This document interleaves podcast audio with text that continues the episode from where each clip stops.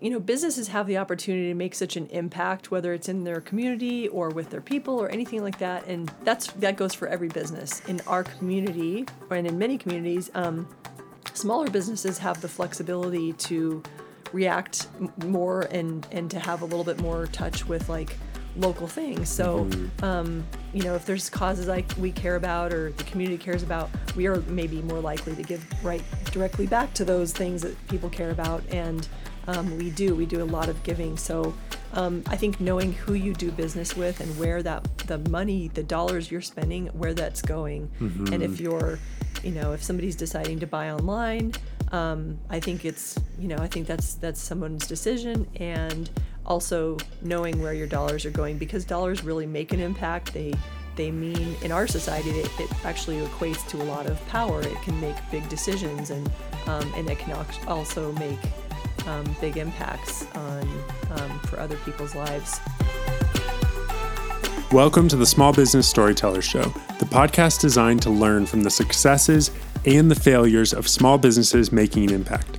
My name is Seth Silvers, and after four years of helping small businesses learn to market with stories, I've learned that someone might be selling something similar to you, but nobody, absolutely no one, can compete with your stories. This show is dedicated to diving into the one thing that makes every small business unique their story and learning from the good and the hard parts. If you see business as a tool for good and you want to learn from others who believe the same, you are in the right place. Welcome to the Small Business Storyteller Show. Welcome back to another week of the Small Business Storytellers. Uh, I am here with somebody who's been a good friend of mine for the last few years, Jennifer Guerriero. Yes. Okay, great. I realize I've typed the name many times, but I have not pronounced the name right. very much. Yeah. Um, and Jennifer, I am excited that you're here because you're a second generation business owner. Mm-hmm. And I think that that is unique because obviously most family businesses tend to fail. Mm-hmm. Um, so give our listeners just some context for what is your business and kind of paint the picture for what the Light Center is now. And then we're going to kind of go back in time and talk about how it's kind of transitioned and how it's been built over the last 40 years, right? Yeah, 47 years now. 47 years, so mm-hmm. almost 50 years. So, mm-hmm. give us some context for what business and life looks like for you right now. Okay, thanks, Seth. I'm really glad to be here today. Um, so, we are a 47 year old business, the Light Center, and we're a retail lighting showroom uh, in Fort Collins, and we also have um, really the biggest part of our business is serving the residential and commercial markets for lighting. So we have uh, lighting experts that are going out into the field and helping people on their home lighting selections. Um, we do big projects like Otterbox. Um, we've done Hilton hotels. We've done all sorts of different large scale commercial. Um, we've done some energy efficiency work. Um, so we're pretty diversified and we love the heart of our business really is the retail floor with uh, people coming in the store and buying something as simple as a light bulb or a, a part so we're cool. all things lighting uh, the only type of lighting we don't do is uh, um, theater lighting so cool. yeah it's a really fun business we have 38 employees awesome. Um, and my dad started the business in 1971 when really the commercial or excuse me the um, building business was starting to boom. Uh, at that time, there was really nothing south of Prospect Road, and right. there were just housing areas. And Which for those yeah. people that don't live in Fort Collins that are listening, uh, Fort Collins is now like 160,000, and I'm sure, I don't know, I'm sure it was half that Absolutely. in 71. Like the last three or four decades, it's just grown like mm-hmm. crazy. Yeah, yeah. So many, many home developments have been lit by our uh, lighting. And it's really fun to um, see that transition from the 70s till now and how the products have changed. And um, we have some customers that have been with us that long. We've got vendors that have um, we've had relationships with. Uh, that we've seen for that many years as well. So mm-hmm. you really build those relationships, and um, they are long standing, and we have even very uh, long term employees too that are in our business. So uh, makes it really fun. Yeah, and if if you ever are in Fort Collins or you live in Fort Collins and you haven't been to the Light Center, it's I think it's like magical. Uh, it's just like such a fun shop to like walk into, and you guys are so intentional about how it's laid out and how everything is designed and i feel like you could just like walk around and look at all these amazing lighting fixtures um, for a long time which i know is part of the goal uh, that people actually come into the shop. And so it really is an amazing storefront. Um, and i love i love your business because there's certain things in our life that we consume and they're a part of our everyday life but we don't really think about it. Um, you know i don't really think about the light that i'm turning on every single day or the door that i'm opening or the like the floor tiles i'm walking on. Like i don't th- those are things that are a part of every person's life every day but we don't think about it. And so then it's so fun to hear more about a company like like yours that over the last 40 years has been taking something that to many is just it's a light you know mm-hmm. what what can you do with a light? But in reality like lighting is much more than just flipping a switch and stuff. Mm-hmm. So how how do you guys look at like lighting as value and like as really like bringing value to people's lives through mm. lighting? That's a great question. Um, well, I believe that um, because design, or excuse me, lighting has really sprouted from what originally was just a functional, it served a functional purpose, and now it's turned into, as you mentioned, design. And then also there's a pretty highly technical side, which is how to light a room right um, it, whatever room that may be, if it's a an office space or kitchen or something like that. And um, the value, I think, is having customers be able to experience um, lighting turning into a turning a space into something that feels really good to them and they enjoy.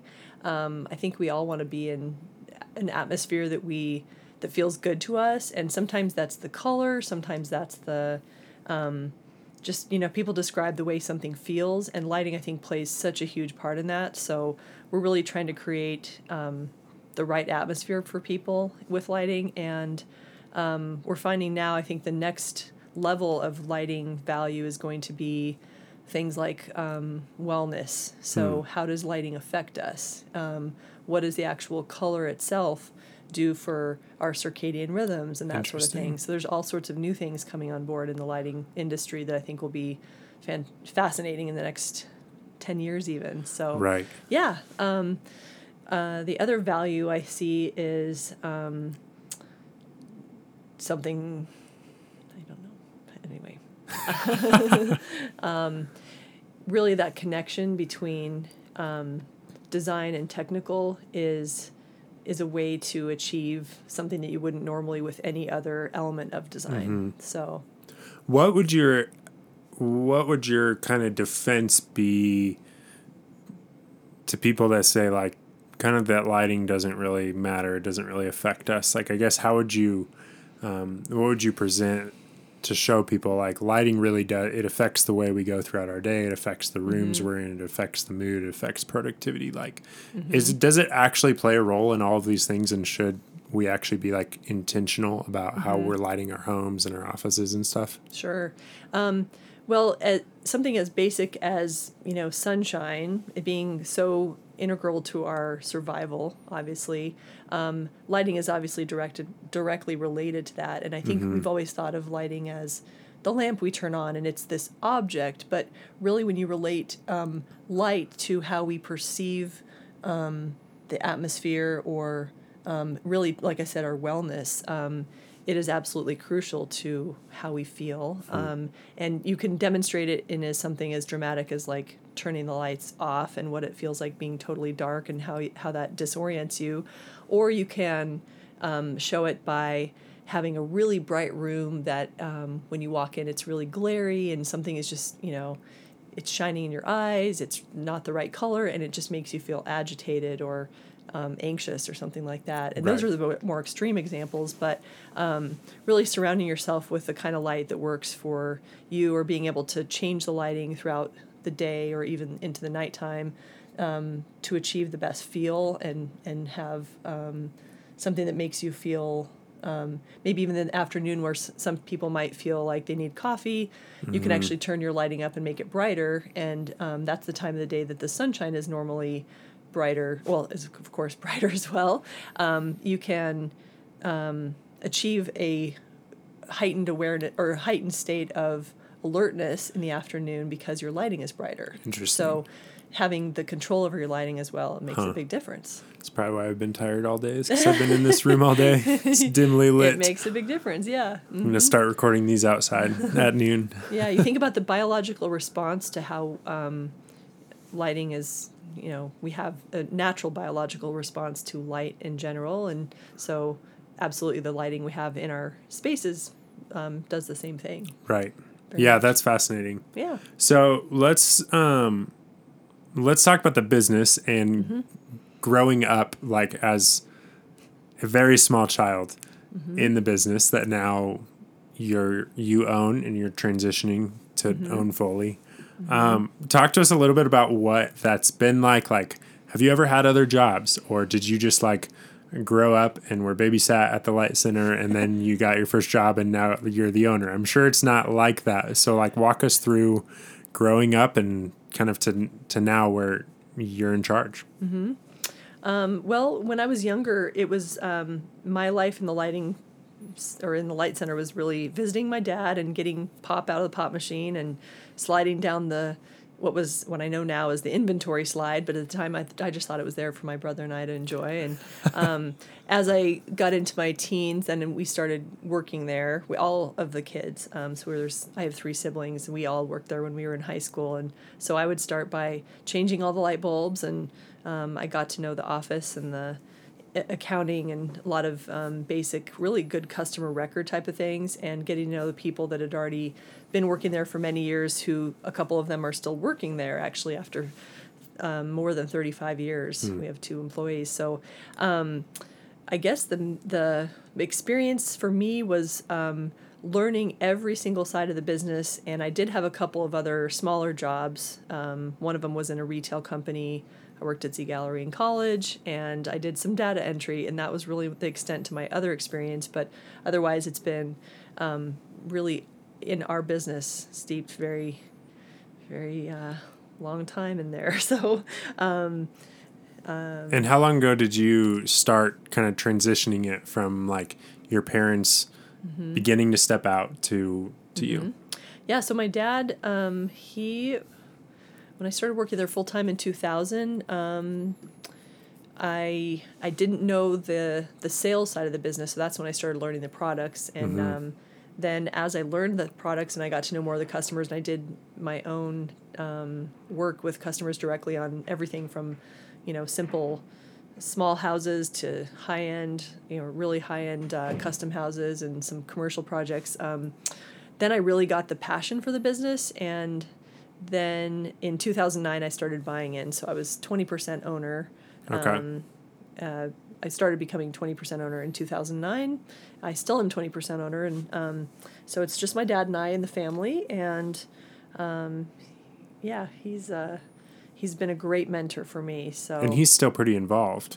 he is there quite often and pretty involved. Um, he is still, I look at him as such a great guide for a wealth of information, and he's the person that will always, you know, check us back to like, what are the basics? What are the, the things that we need to focus on? Um, and he has that, just that innate sense of like good business practice, uh, good decisions, and, and uh, he and I really enjoy working together. So, That's cool. yeah. Did you see that happening, or was that part of the plan, or part of the dream that your dad would one day pass it on to one of his kids?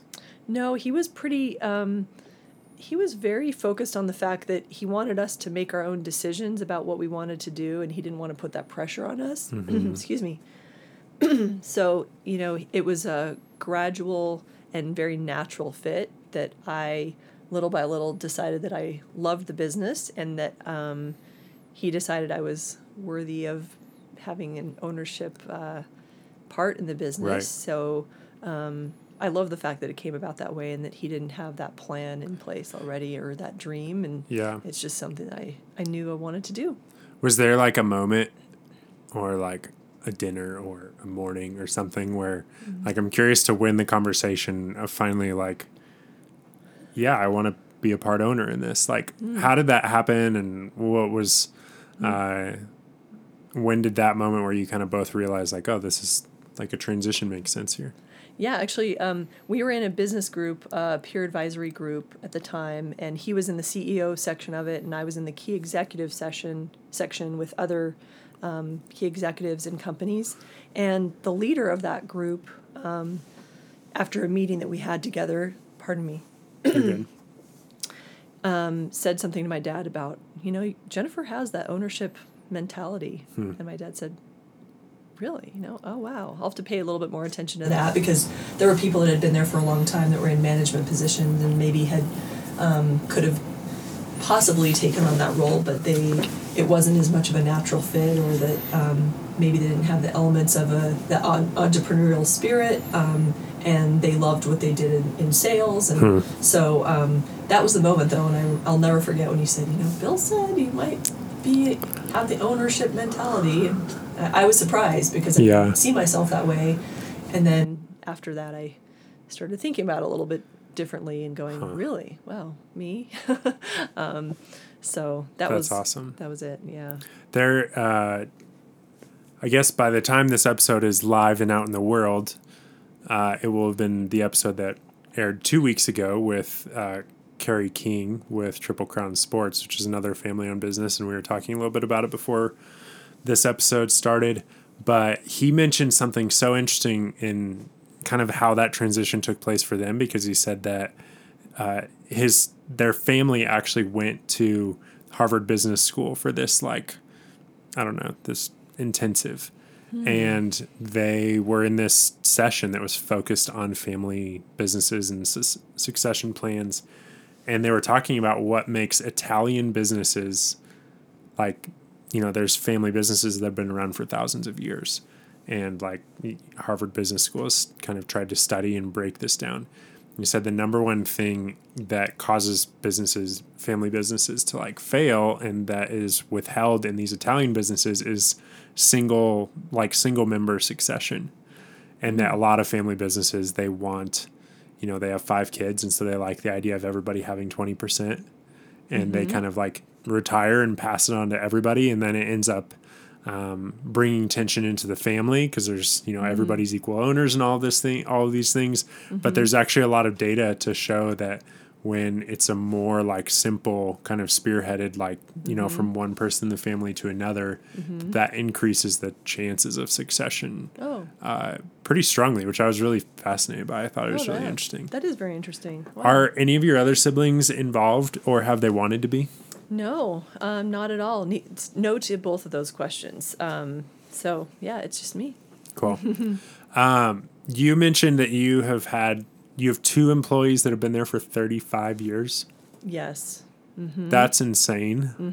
Um, and like, I'm sure that you are a little bit biased and you love your company, which is great. But like, why do you think why do you, people don't really stay at jobs that long anymore? So like, what do you think it is about like the Light Center and the culture and the values that you guys have built that's caused people to want to stay around for that long?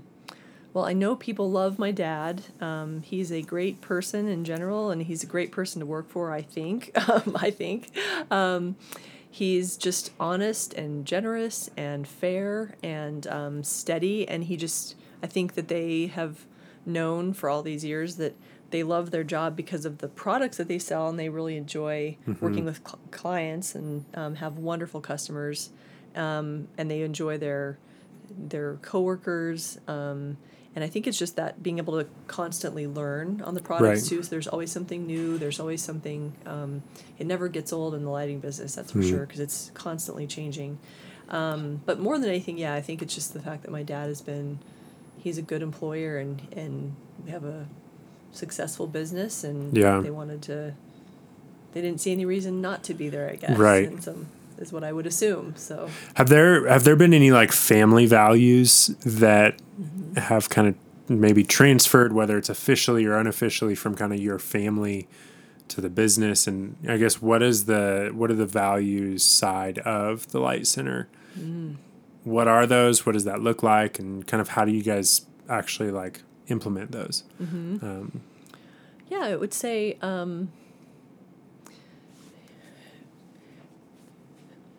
we have a I guess our family culture is um, fun and uh, very kind and um, caring about others and you know having that awareness of, of what matters to other people and um, I definitely think that there's a lot of people that work for us um, now and in the past they've said it feels like family and um, somehow we've created i guess a, an atmosphere of um, people want to be there and be together and um, the more you create a good atmosphere the more that that furthers that feeling. So um, definitely a generosity is a big part of my family culture too um, giving and giving back and caring about not just our own little store in our, our company but um, the greater good and the community and and really building great relationships with, with our customers um, is has been first and foremost. So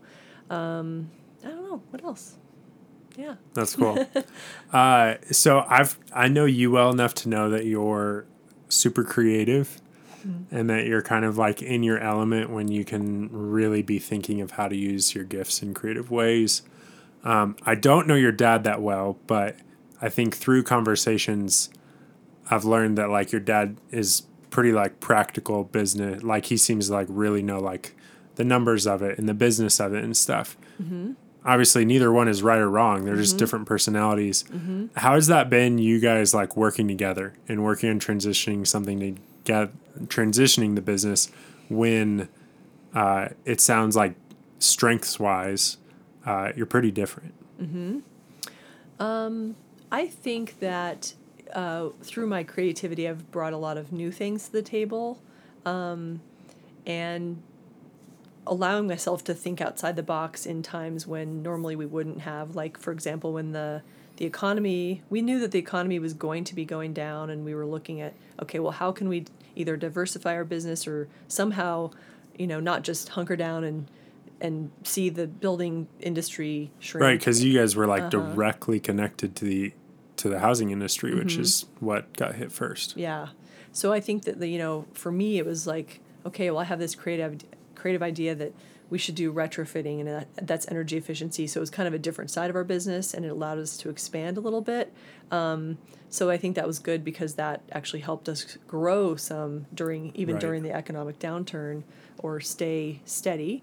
Um, and then my dad being so um, practical and you know um, having that sort of uh, bring that mind frame to me it just helps ground and really um, you know because if i like to be in the visioning for the future um, he he is i hear his voice constantly in my head about things that are grounding me into what are the needs today what are the things that are the most practical and best decisions for the business that we need to focus on Right. so yeah, he's uh, he's been a great mentor in that way, and um, I think it's a good uh, combination, really. So Right. It serves us well, I believe. That's cool. I you mentioned the recession, which now was a decade ago, and I was not even close to in business then, um, or thinking about business. But uh, when Moses, one of our friends, was on the podcast, we kind of like talked a little bit about some of the things they did because obviously they're very connected to the housing industry too. Um, tell us a little bit about that season of mm-hmm. this huge nationwide, really worldwide recession. Mm-hmm. And how did you guys make it through that? What were some mm-hmm. things that you did? And you hinted at some, but what were some more things that you guys did to really just stay above float for that one to two year period? Yeah. It was first focusing on what can we do. So instead of looking at um, having an outlook of, uh oh, business is going down, we're gonna, you know, something's gonna affect us negatively. It was okay. What are all the things we can do to either grow business, um, gain new customers, anything? And we did it. We were able to, thank goodness, be successful in that too. So we we made a really strong outreach to uh, new clients, and that was a lot of builder clients. Um, and we had really good operations to be able to buy well and have. Um, we already had, I guess, a leg up in our in our current or our uh, local market to Right. be able to do really good buying and get things still on time and store them for customers. And Mm-hmm. as some of our perhaps competition wasn't able to uphold those types of um, customer strategies, we were. So it gave us a leg up. Um, what else? And I mentioned the starting the retrofitting business and the energy efficiency. That was just a kind of a stroke of luck because of the magical timing of the city of Fort Collins deciding to um, go down the the road of focusing on energy efficiency and having programs available with rebates Right. so that we could offer those um, and then same with Xcel Energy in denver Hmm. um, so it gave us a market um, for which to go after and really it was like a um, the, the decisions for business owners to spend money right then to change their lighting um, because there was such a good rebate program it was a no-brainer so Right. yeah most of the people wouldn't have been spending money but it was a great program and they we went, we got a lot of business that way Yeah.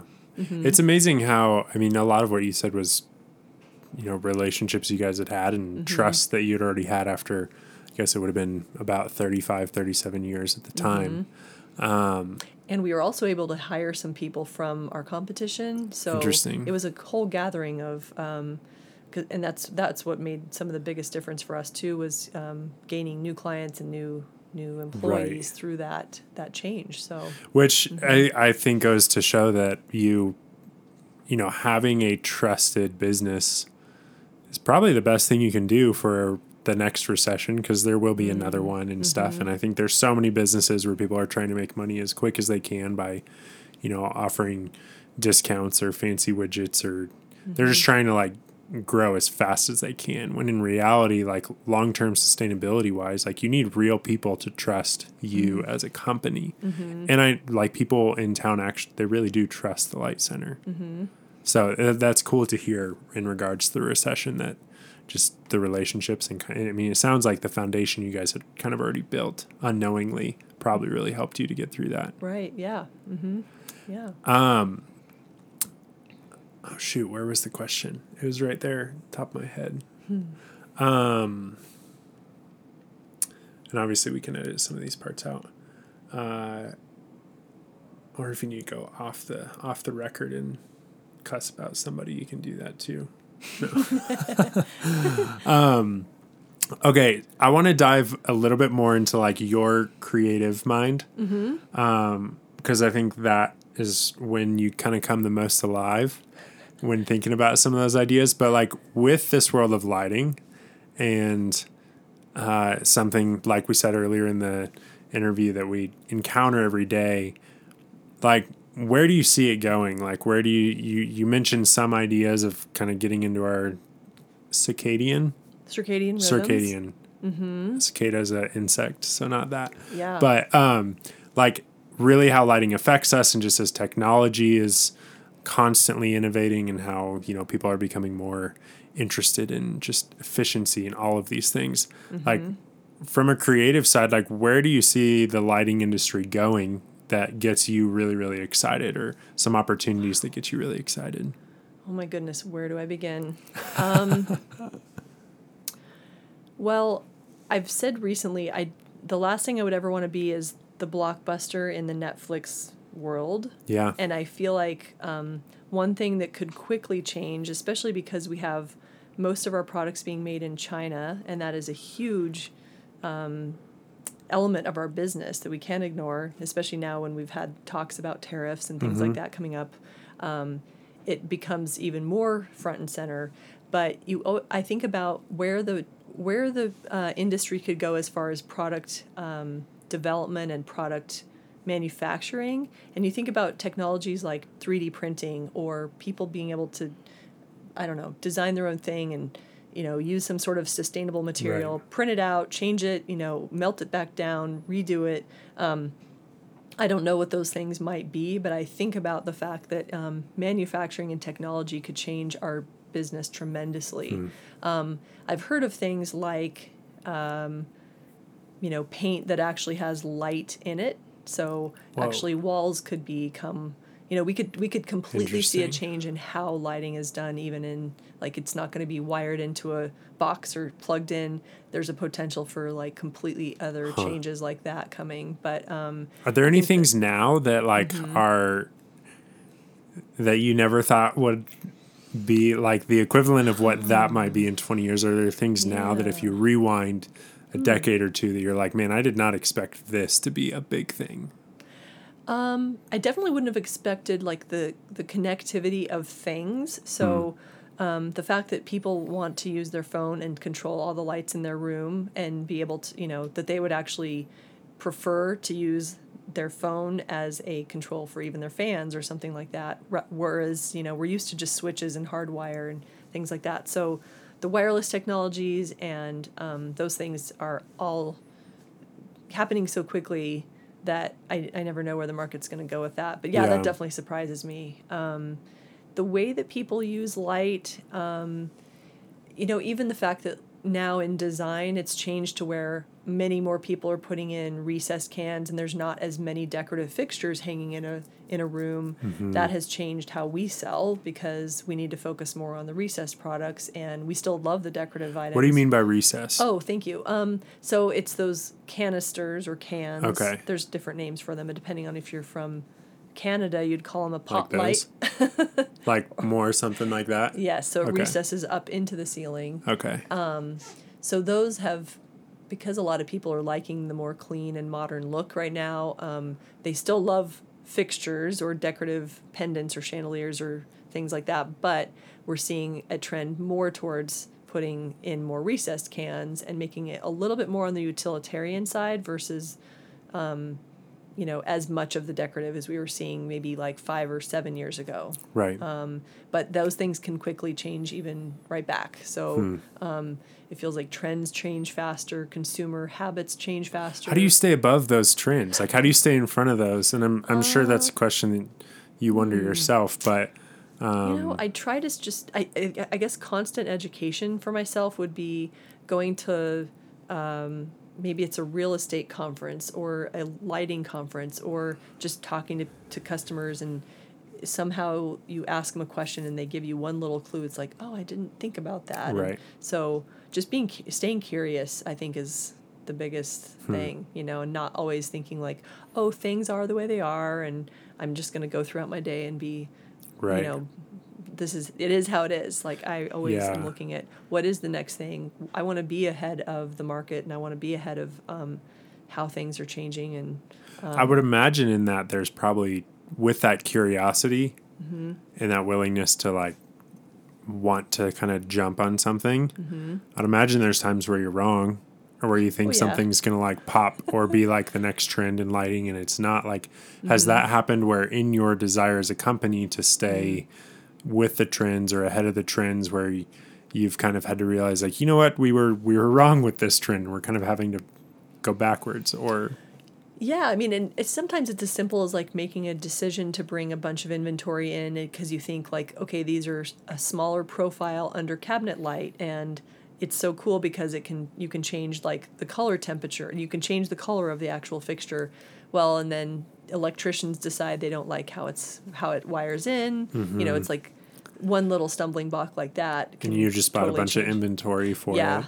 And it we luckily we have so many channels we can sell through so Yeah. we just have to find a way to you know redirect it but um, you find that sometimes yeah either a trend or a style or a color that you think is really popular it changes really quickly and you can't always catch up as quickly as you want to so Yeah. yeah So, kind of coming towards the end of this, I I love that you know you've mentioned innovation, you've mentioned curiosity, you've mentioned several things that I imagine if I had a bunch of your um, employees in here that they would probably say you know these things are important values to our company. Um, talk to me a little bit about just kind of that culture of you know aside from lighting, just thinking about you guys are a small business. yeah Do you need a cough? i do thank no you No worries. Aside from lighting, you're a small business with, did you say 39 employees? 38 employees 38 uh-huh. employees, um, a sizable, well respected business. Like, what are some important, what have been some important things for you to just have a healthy business and a healthy culture for the people, the 39 people that you guys have? Mm-hmm. Um,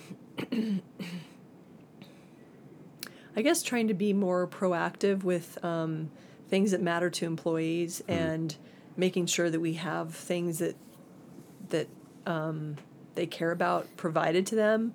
Um, sometimes that's you know we keep our, our insurance program. You know I'm not going to just because insurance costs are going up and that's something that could cost our business more. Um, I know that that's really important, especially in hiring right now. Um, benefits are a huge huge thing. Um, so pretty much in any given day, it's like well do new employees that are doing retail need more slightly more flexible hours? Um, you know and so that's really what it is i think is trying to keep our employees happy um, right. you know getting them an extra screen for their computers or um, you know a laptop if they need it whatever it, tools that either make their job easier make them feel more comfortable um, and you know just taking care of our employees mm-hmm. really so that's great. Yeah, it's been a unintended theme of this podcast of just like people first. Like if you take care of your people, then um, yeah, I would say people and values have been the two things that whether we've tried to bring them out in conversations or not, those two things seem to be um, pretty important to companies that make it. Is mm-hmm. like really treating your people mm-hmm. well. Yeah, uh, can't really avoid it. Mm-hmm. What would you say? Um, there's, you know, on the other side of this microphone is a lot of other business owners and other people that are passionate about starting things and. Um, you know, we've been in a mastermind together, and so there, you know, we're around other people that are other entrepreneurs and business owners. What would some of your advice to those people be that are either currently owning and growing something or mm. that's in their future and they're trying to kind of absorb all that they can mm. before they start their own thing. What would your advice to those people be? Oh i've got a good one.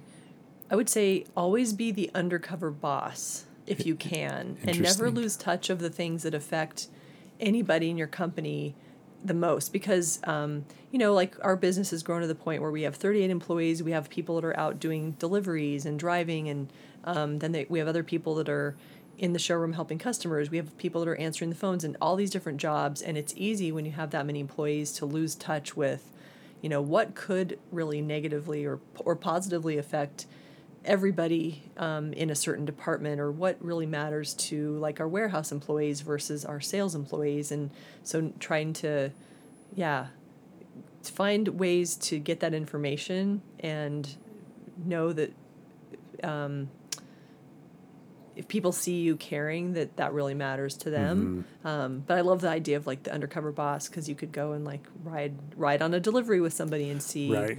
how that affects them or say i'll take your your stuff out today. Now i'm reminding myself that i need to do that. I'm i'm preaching something that i need to actually do and i thought about it the other day so go run some deliveries. Yeah. I've done a little bit more in the sales arena and um, i've done a lot of the other you know, I guess jobs uh, here and there, it's easier to dive into those. But like some of the areas, I just mm-hmm. don't always think about as much. Right. You know? And uh, I think that's huge. The show is fun if you've ever seen the show Undercover Boss. But I think a lot of bosses think like, you know, one day they're they'll just be in their office, kind of be making decisions from their office. When in reality, mm-hmm. like you should have your hands in and you know know the names on all of the different lines of business and ways that you're touching customers and different mm-hmm. things so i think that's really great advice yeah um, to everybody because people they think being a boss means sitting in an office or sitting on the mm-hmm. beach yeah and hopefully it includes both of those things yeah. but it mm-hmm. includes a lot more the last thing I wanted to ask is um, kind of just diving a little bit into the fact that like I could go and get good lights from Lowe's or from Home Depot. Um, and I'm sure most decent sized cities around the country have a local light store mm-hmm. that is not as good as the light center. Mm-hmm. Um, but like, how do you guys respond to that element of there's these big box stores that uh, are trying to offer competitive things to you guys? Um, what would your what would you say? I guess how would you uh, encourage somebody to like really support the Light Center as opposed to going to Home Depot or whatnot? Mm.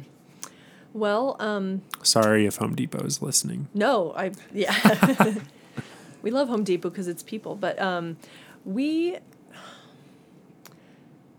I think you know businesses have the opportunity to make such an impact, whether it's in their community or with their people or anything like that, and that's that goes for every business. Right. I will say that I think in our community and in many communities, um, smaller businesses have the flexibility to react more and and to have a little bit more touch with like local things. So. Mm-hmm. Um, you know, if there's causes like we care about or the community cares about, we are maybe more likely to give right directly back to those things that people care about, and um, we do. We do a lot of giving. So um, I think knowing who you do business with and where that the money, the dollars you're spending, where that's going, mm-hmm. and if you're, you know, if somebody's deciding to buy online, um, I think it's you know I think that's that's someone's decision and also knowing where your dollars are going because dollars really make an impact. They they mean in our society it, it actually equates to a lot of power. It can make big decisions and um, and it can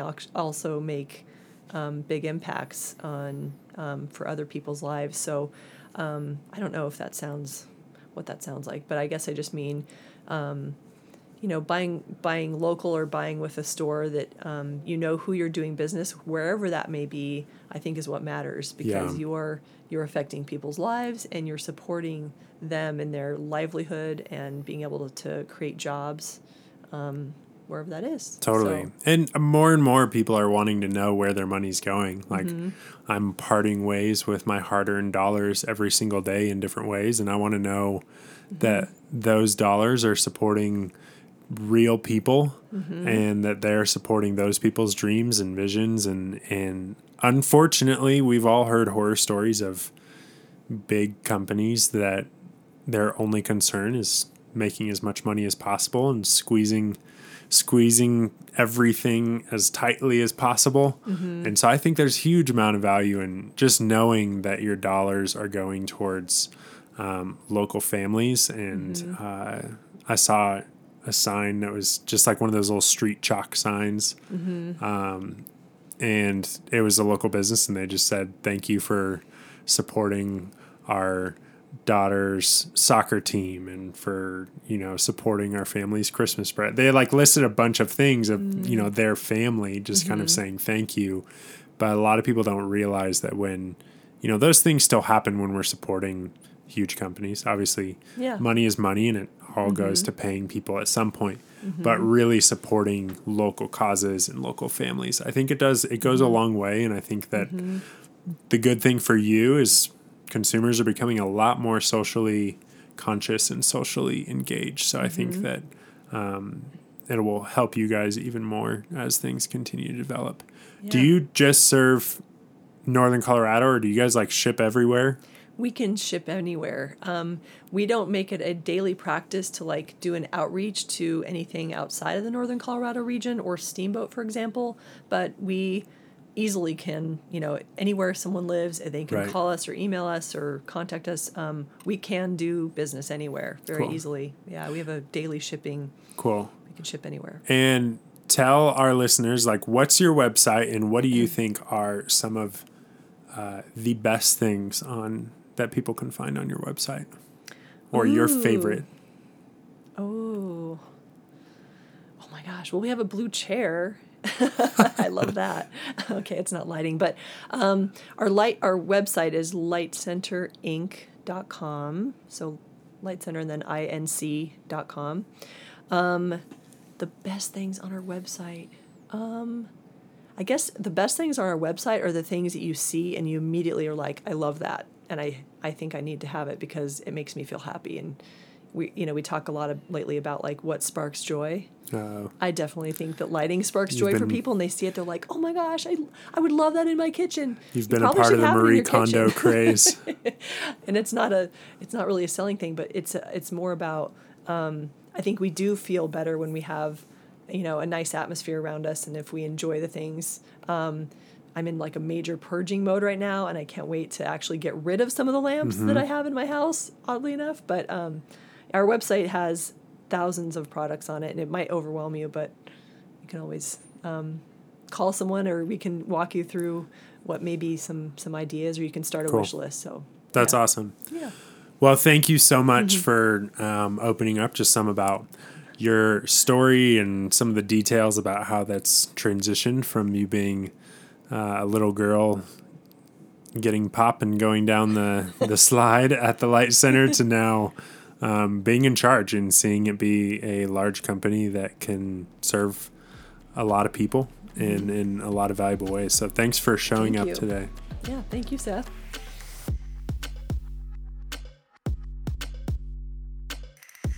Welcome back to the part of the show where we dive in and see what we can learn, what we can actually walk away with as business owners and people that are starting things or wanting to start things. And so we have our guest, Kurt Bear, with us from Loco Think Tank.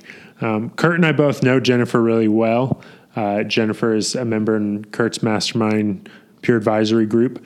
But Kurt, in this conversation, really unique story, really unique business. What can we walk away with? How can we take this and actually apply it to our lives and to our business?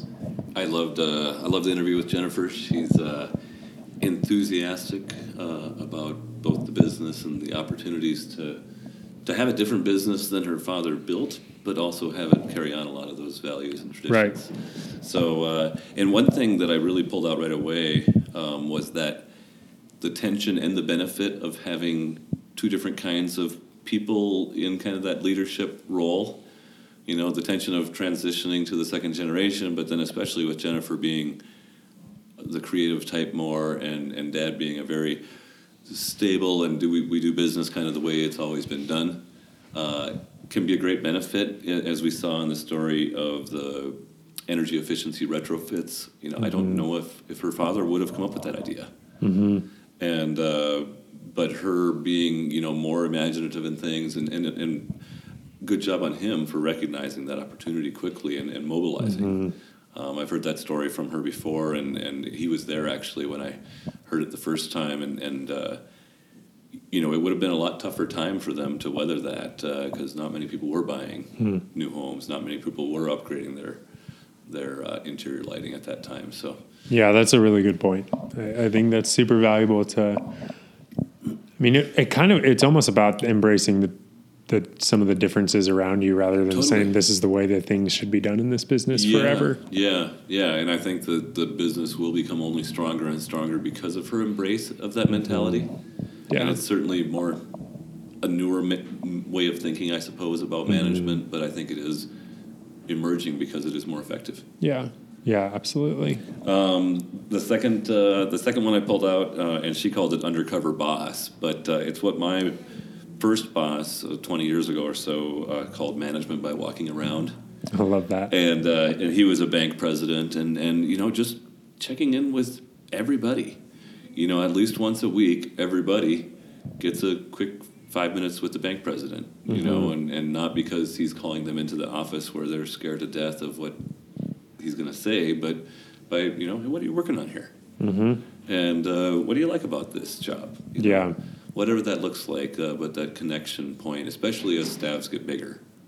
Yeah, and I'm, I mean, with what you do with peer advisory groups, I think you work with a lot of people that have siloed themselves as business owners, um, and hopefully are breaking out of that. But yeah, I think it's it's really easy to like stay in your office and do your do your business owner work when in reality, um, you're kind of working for the people and you need to know them. For sure, for sure. And and those relationships are easier to cultivate when there's three or five people on your team than when there's 20. Uh, you know, by the time the business grows that much, A, if you haven't built your processes and systems well, then you got all your time spent feeding the dragon. Um, but B, it's just harder to have intentional relationship with 20 people than it is with five. You can't help it when there's five, kind of. Yeah, yeah, absolutely.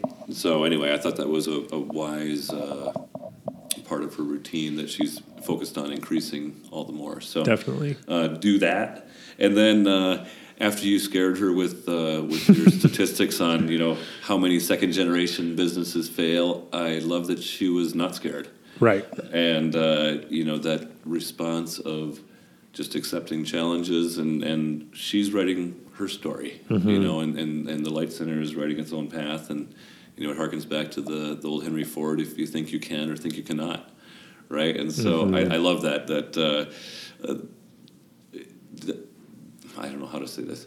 So I, so I loved how she just came back and, and wasn't concerned about that. Mm-hmm. wasn't concerned about what the statistics say, but uh, we're navigating a right a, a changing world, and, and we're, the success is the path. Yeah, and I think there's such a good example of a company that for 47 years they've valued customer service, they've valued their employees, they've mm-hmm. given back to the community. Yep. And they just they've kept doing those things, yeah. um, and I think that it's evidence. You know, they've innovated along the way, mm-hmm. but a lot of the staples, as far as how they're integrated into the community, have been the same, and I think that's a huge piece to their success. Right, and just uh, you know, between their location and their client list and stuff, they've got a big competitive advantage against others that might mm-hmm. enter that although certainly um, you know online you know alibaba yep. is a danger in something like that or amazon yeah. whatever so uh, she'll she'll have to be nimble and, and creative to figure out what that path looks like long term yeah absolutely well thanks for yeah. Th- thanks for bringing those things up and i hope that all of our listeners can apply those to to their business and uh, if you are a family owned business then i hope that you can um, be encouraged with uh, what Jennifer was just kind of the stance that she was taking of, you know, we're just going to keep doing the right things and we're going to keep working on it. And I think that's really valuable. So, as always, thank you everybody so much for listening to the podcast. Um, means the world uh, to us. And I also know that our guests, it's a really great opportunity for them to share um, their story, which you'd be surprised they often have not shared their story in, in this kind of a way. And so it's just a neat experience. And we appreciate your reviews and your feedback and you showing up week after week. And so next week, we will be back with another episode of the Small Business Storytellers. And we hope you have a wonderful week.